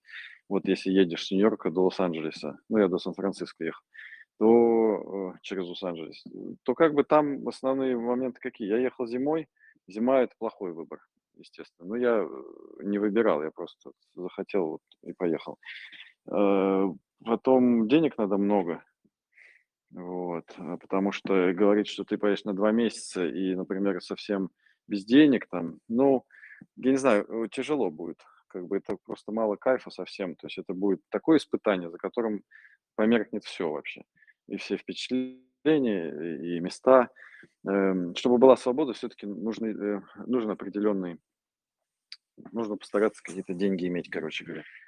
Ну, нужно просто есть э, хотя бы, да. И когда нужно уже прям остановиться, поспать где-то, ну, нужно сделать это в мотеле. Хотя я спал и в спальнике там с оленями, э, где-то в Гранд Каньоне, где я только не спал, на автобусных станциях. Э, да, но тем не менее, если ты совсем с пустым карманом, то это, конечно, не то. Вот. Поэтому вот такой вот момент. Потом по вот тут очень много должно сойтись. Ну, мало кто, тем более, если он может себе там, позволить иметь деньги, может на два месяца выпустить из жизни. Хотя это не так сложно, да, но тем не менее, это тоже надо суметь. И, как правило, такие вещи готовить невозможно, поэтому просто едешь и едешь. Вот. А именно по самому техническим э, моменту, там, с автостопами, всем остальным связанным, ну, э, да не знаю, наверное, я изучал тогда все вот э, что бывает, почитал, какие... Я даже читал, какие штаты первые по преступности, что там в Детройте лучше не оказываться, там вот, вот в таких-то, таких-то э, ситуациях или местах. И э, вот так вот ты смотришь, э, определяешь для себя места за, заранее, где, например, у них спят, где не спят, где у них э, плохо, где у них хорошо, там, ну, то есть нужно, нужно какую-то собрать информацию, там процент 70 из нее тебе не пригодится, но 30 точно поможет, вот, ну, а потом, потом, да самое главное, это нужно какое-то рвение, не знаю, какое-то отчаяние такое, отчаянное движение, просто пошел и делаешь, и все, оно у всех получается, кто так делает. Я не знаю ни одного, кто начал бы вот так вот, решился бы и, и слился бы. Вот. Э, ну, все, все само получится, то есть все нормально будет. И у меня были товарные поезда и пассажирские поезда на подножках поезда, ну, то есть когда едешь не внутри. и куча автостопа, и автобусы, э, и пассажирам я ехал в поезде тоже, э, в панорамном. И встречи, естественно, классные, и люди, которые тебя подвозят, которые не рад. Потом ты их встречаешь в другом городе случайно. У меня даже там было за всю поездку еще, что я с людьми, которые меня подвозили, встретился потом в Лас-Вегасе, они ехали в Лос-Анджелес, я поехал с ними. Ну, в общем, это интересно, это круто. Как писал кто-то под этим видео там в комментариях, что э, каждый должен один раз такое в жизни сделать. Ну, да, наверное. Да, слушай, это очень интересно. Ну, давай следующий вопрос. Э, когда ты закончил активно тренировать паркур или ты еще продолжаешь? Э, мне 36 лет, вот, э, и могу сказать, смотря на, с этого возраста на себя в 20, 20 я думал, что в 25 я должен быть на пике, я должен быть прям, я уже должен достичь супер уровня. Когда мне стало 25, я что-то посмотрел, что супер уровня я не достиг, но э, сейчас могу сказать, что совершенно другое отношение к телу, и, и тело другое. Вот. Э, другое восстановление, другое, другая какая-то, другой отклик в нем. И для того, чтобы, например, выполнять то, что делаешь в 20, нужно просто много работы. То есть меньше права на ошибку. То есть легче травмироваться, например, можно так сказать, вот, поэтому я, в принципе, э, занимаюсь... Вот я сейчас э, общаюсь, э, ну, веду это, диалог, да, из зала. Я сейчас в, я не знаю, это какой-то танцевальный зал, в фитнес-центре, где я занимаюсь. То есть я сейчас хожу в тренажерный зал, у меня есть растяжка, есть кардио. Я нашел для себя такой вариант тренировок, который выводит меня на хорошую форму. Я еще понимаю, что она сейчас лучше и лучше. То есть я сейчас себя отлично чувствую. Бывало хуже, скажем так, гораздо. Сейчас я уже в хорошей форме, но если сказать, мне сейчас э, поехали в Воронеж, сначала залезем на девятый этаж по трубе, потом спрыгнем вот с этого 4-5 э, метров высоты, и потом, значит, пролет вот этот перелетим, я боюсь, что я рассыплюсь где-нибудь там по ходу, потому что э, нужна постоянная практика вот таких вот такой взрывной работы мышц, скорость, скоростной, потому что сейчас у меня больше медленной статики, такой работы на, там, с весами или собственным весом, и, который позволяет мне чувствовать себя классно, потому что ну, без спорта я, например, не могу. Но э, мое тело не готово к таким вот прыжковым, например, сейчас делам. Вот я недавно, лето было, ходил на скалодромы, какое-то хотя бы количество раз я сходил и снова эту тему, ну, как-то пробудил, тоже нормально все почувствовал. И сейчас хочу наращивать, я хочу на улице. У меня в Тушино офигенный район для э, тренировок. Много мест э, очень интересных э, для паркура, для лазания. И я хочу сейчас начать заниматься, причем вот зимой, но в спокойном режиме. Вот. То есть у меня нету каких-то, конечно, там больших амбиций поехать сейчас на какие-нибудь соревнования куда-нибудь или там еще что-то. Вот, но очень важно держать себя в форме для меня. Э, я без спорта начинаю затухать. Вот. И я тренируюсь, вот, получается, сейчас 5 дней в неделю. Вот. Понятно, понятно, спасибо за ответ. Э, так, ну смотри, давай еще про трейсерс. Э, был вопрос такой, ждать ли под эгидой трейсерс какие-либо фесты, тренировки, семинары, или все уже, вы больше с паркуром не связаны? Саша Зюлев, с которым мы сделали много интересных штук, и который сам делал до того, как мы встретились, классные вещи э, в Ростове и мероприятия ежегодные. Вот сейчас э, он продолжает деятельность паркурную у себя, и, и очень много хороших тренировок, работы с детьми у него, много хороших. Вот. У него есть зал, и Э, и есть программы, э, мероприятия, которые он выполняет, вот, и в том числе он э, подталкивает меня наконец-то выложить этот отель трейсеров, да, то есть закончить эту работу, там другие мы с ним. Он снял ролики с ребятами в Ростове, два мощных ролика. И я прилетал к нему, мы монтаж обсуждали. То есть, то есть он ведет деятельность активно, и он в теме, и э, мне интересно помочь, если нужно где-то снаряжение, вот я помню, они использовали э, в каком-то рисковом моменте, а у нас всегда было правило, на съемках не должно быть травм, то есть У нас нет такой высотной работы, чтобы мы снимали паркурное даже видео. И вот человек летел, и он мог там разбиться. Ну, было, конечно, много опасных. И в Бангкоке мы снимали, когда с крыши на крышу прыжки, там, конечно, без страховки, без всего. Но э, если возникал реальный риск, ну, вот как там многие материалы у британцев, когда они в, в Азии прыгали, да, там даже непонятно было, долетит он или нет. Мы так не делали, вот, э, вот настолько жесткие вещи. Это правило было, потому что для меня, я стоял за кадром, за камерой, для меня это все было как-то неоправданно. У нас разбился парень э, в начале нашей деятельности, можно сказать, там на какой-то второй, третий год, просто потому что мы шли с объекта тренировки, а он ничего не делали, просто шли, спускались, а э, выходили на лестницу, а он вместо того, чтобы выйти на лестницу, хотел посмотреть, а что перед лестницей слева. А там была шахта лифта, и, ну, недостроенном здании. И он упал с большой высоты, Соответственно, дальше была очень э, такая там непростая история.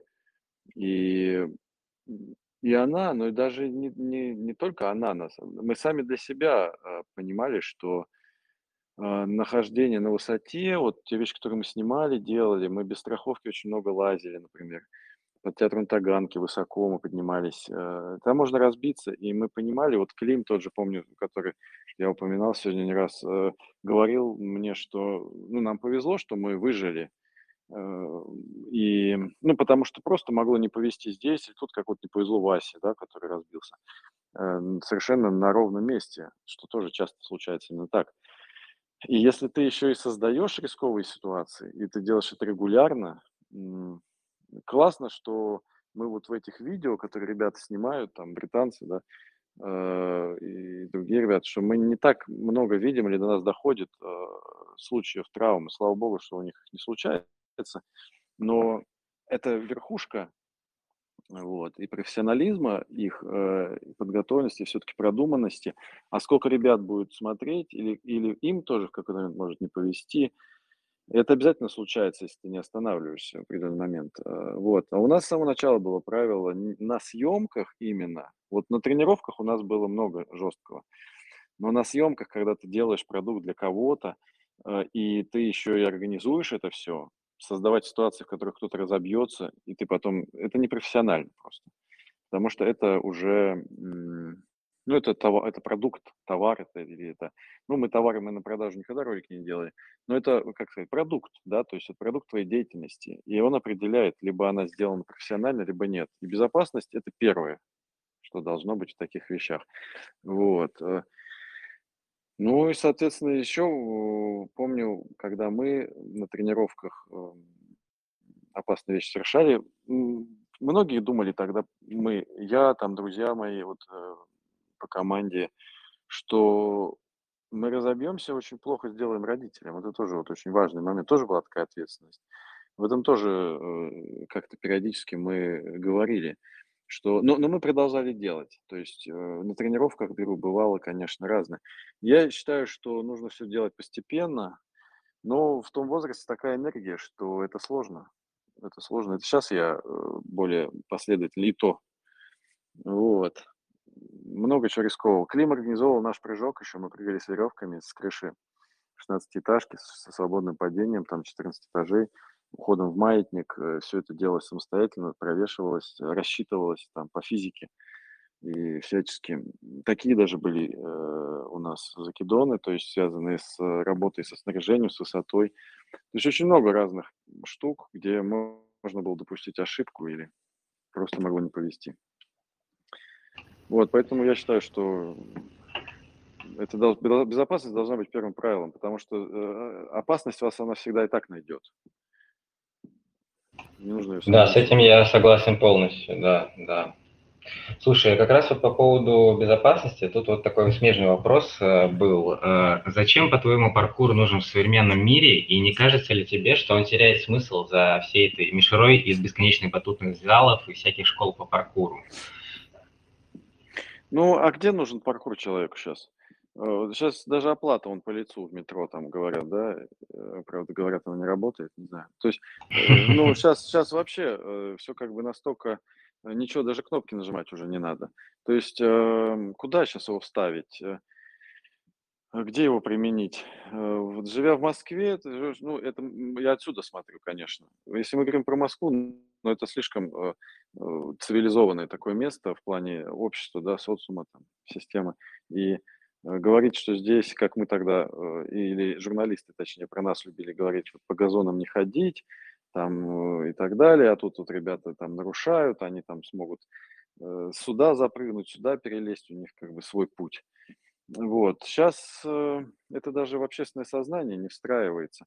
Сейчас другой есть момент, это э, привлечь внимание, да, сделать именно вот там ролик или фотографию, там Инстаграм, это ТикТок, там и э, вот э, для этого использовать паркур, да, это, естественно, сразу падает. Как и любой другой инструмент, он сразу поворачивается вот в этой э, области, да, в этом направлении. А там, чтобы его применять, ну где ты его будешь применять?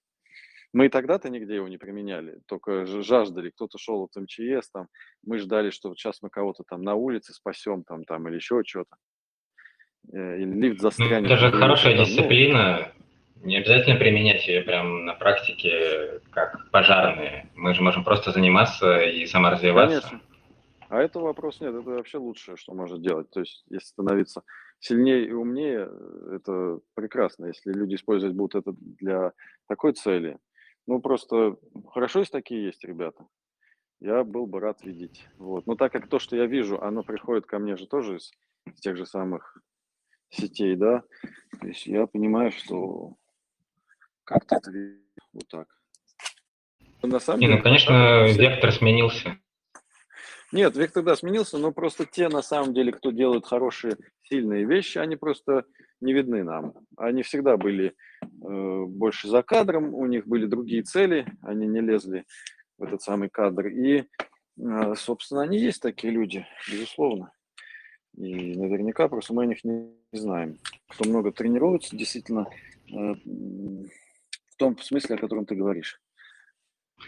Да, да, согласен, потому что не все же снимают видео. Я вот думаю, настоящим поклонникам дисциплины нет необходимости снимать видео и быть признанными на Ютубе. Да.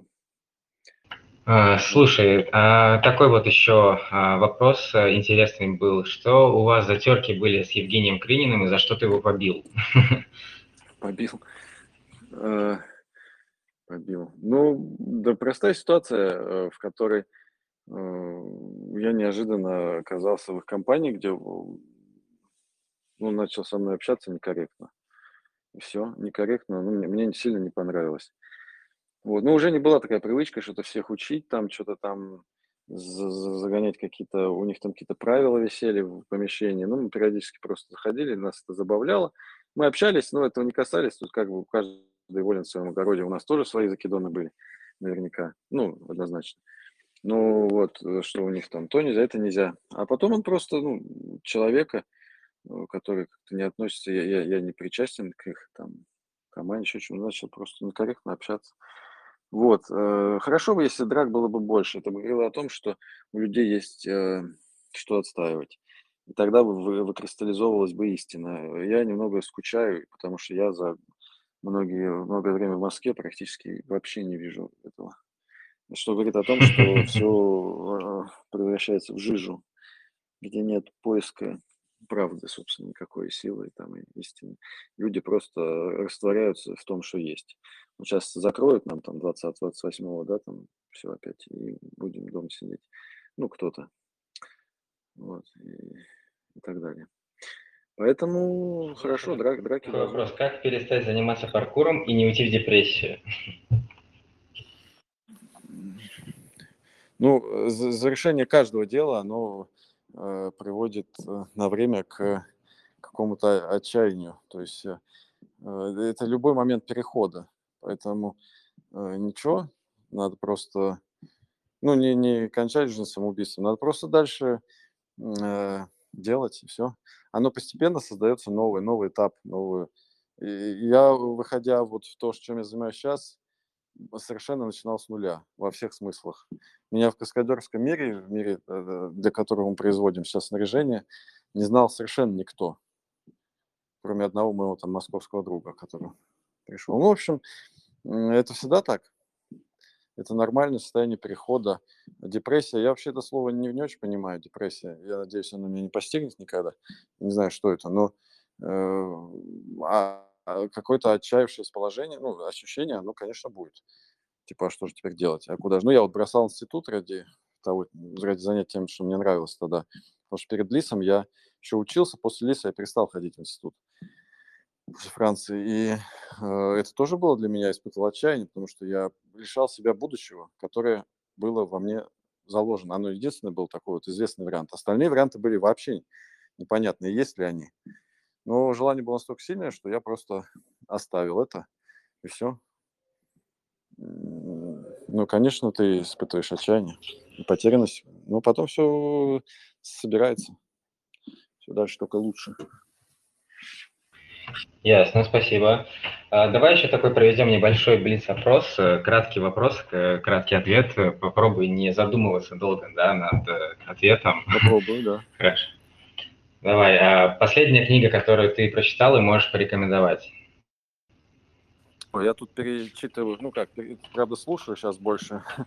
Не знаю, что рекомендовать, но раз не задумываясь, это Фрейд. Э, очереди о психологии сексуальности, которые я в восьмом классе прочел, и они меня научили мыслить о человеческой психологии вообще, о том, что всему есть первопричина нашему поведению, в нашем поведении, да, и все на чем-то строится. В данный момент это были вот в общем, очерки Фрейда. Э, порекомендовать, не знаю, очень сомнительно. Я бы рекомендовал, лучше я порекомендую что-то жизнеутверждающее. Когда мы снимали «Отель трейсеров», я читал Айн Рэнд, «Источник». Э, очень для меня была э, книга воодушевляющая. Как-то в ней мои идеалы отражались. Вот. Окей. А, опиши одним предложением твой идеальный день. Ой, идеальный день – это я просыпаюсь э, в месте, где я в новом месте, в общем. Ну, желательно, я, наверное, уснул там же, скорее всего. Странно будет, если я проснусь не там же, где я уже был. Но, э, тем не менее, идеальный день – это та самая смена обстановки, и за которой я тоже буду двигаться дальше в новые, в новые места, получать новые впечатления. Вот. Окей. А есть ли любимый персонаж или герой книги или фильма? Э, ну, да, первое, что пришло в голову, это Грек э, Зорба. Есть такая книга э, Зорба Грек называется. Вот. Там есть вот Зорба, персонаж. Ну, вот он пришел в голову первый. Любить, любитель жизни, очень страстно любящий жизнь человек с очень классным вообще отношением к жизни. Да. Окей, дальше поехали. Если бы не паркур, то что? Если не паркур, ну, смотря когда. Если тогда, когда я начинал, то ничего, потому что это была для меня самая э, неизвестная история, потому что я как-то мало лазил, не лазил даже, можно сказать, вообще по деревьям и стройкам в детстве. И у меня вот это была настолько для меня незакрытая история, новая в плане навыков, восхищающая меня вот как раз этой неизведанностью и этими навыками, опять же. Поэтому тогда точно только паркур, а сейчас, да сейчас все что угодно. Любая вещь, где есть движение. Э, мне что нравилось в паркуре и что не заменит вот эти все, раньше я не воспринимал. Сейчас я могу там покататься на доске, там на воде или не на воде, там на роликах. Раньше я вообще мне это не интересовало, потому что там не было вот это ощущение цели. В паркуре мне нравилось, что я могу оказаться там, где либо другие не могут, либо я сам не мог. Э, и вот эта вот возможность поставить себе цель, и она очень четкая, потому что в любом виде ты можешь поставить, но здесь она чувствуется очень э, явно, когда, ты, когда достигается. Как в скалолазании, что мне тоже очень нравилось. В скалолазании нравится, что ты явно знаешь, вот, вот теперь я долез. То есть там нельзя как бы обмануть эту историю. И вот такие вещи я люблю. Понял. А есть ли что-то, чего ты боишься больше всего на свете? Ой, это меняется. Недавно я боялся летать, не так давно, потому что у меня появились дети, когда у меня вдруг открылся страх даже летать. Сейчас он прошел. Э, то есть я боялся э, что в ситуации, которую я не контролирую, может произойти несчастный случай, а у меня есть как бы уже появившаяся сама по себе ответственность внутренняя э, с появлением детей. Вот боялся, например, летать. Сегодня, что я боюсь, сегодня я как-то уже успокоился в этих смыслах, меньше боюсь. Поэтому не знаю. Ну ладно, окей, спасибо. Ну и в завершение, наверное, наших вопросов, э, какое напутствие ты мог бы дать начинающим трейсерам? Напутствие. Ну, я вот э, общался с ребятами, э, когда начинал производство, вот сейчас того, что мы делаем, эм, и узнал, что много то время, это было там 4 года назад, ребят, например, употребляли какие-то вещества для неважно, курили они траву и что-то для э, проведения досуга, да. Вот, все вот эти измененные состояния и просто вот это расхолаживание себя, именно расслабление вот этими вещами. И я считаю, что вот от этого надо держаться можно дальше, потому что я люблю вино, да, то есть я могу там э, выпить вина, тоже прийти в хорошее настроение, но э, Э, все, что касается легкого пути, который расслабит или там приведет в какой-то вот, и причем еще главное искусственным способом блаженства, ну, это очень стрёмная вещь. Э, если я могу кому-то, я не знаю, кому давать советы, да, но я своим просто отношением делюсь к этому. Это путь, конечно, э, очень стрёмный, он ведет, конечно, к очень плохому результату просто. Если мы хотим яркой жизни, если мы хотим сильных ощущений – Э, и долго, и мы хотим чего-то достигать, нужно трудиться, работать, идти в трудное, идти в сложное, ставить задачи. Вот э, моя проблема в том, что я могу не так много и так сильно хотеть сейчас, как в 17, когда я поехал в Лис. Вот я хочу такое же желание иметь, такую же сильную страсть к чему-то, такую безотказную, которую просто ничем не повернуть, которая ломает там все стереотипы э, и твои страхи отодвигает, и ты просто настолько хочешь, что идешь и делаешь, там, несмотря ни на что.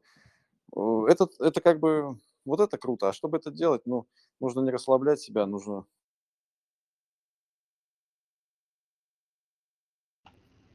Ой, Олег, ты опять пропал.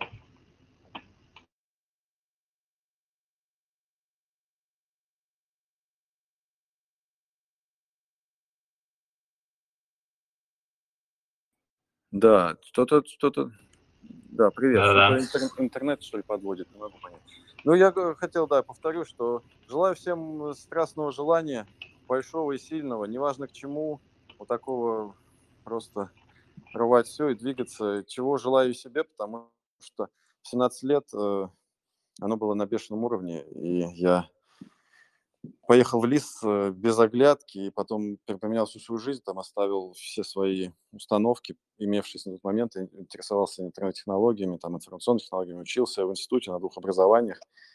Но я, я изменил все, потому что меня возник дикая, дикий интерес, дикая страсть. Желаю этого всем и себе. Такого жизни.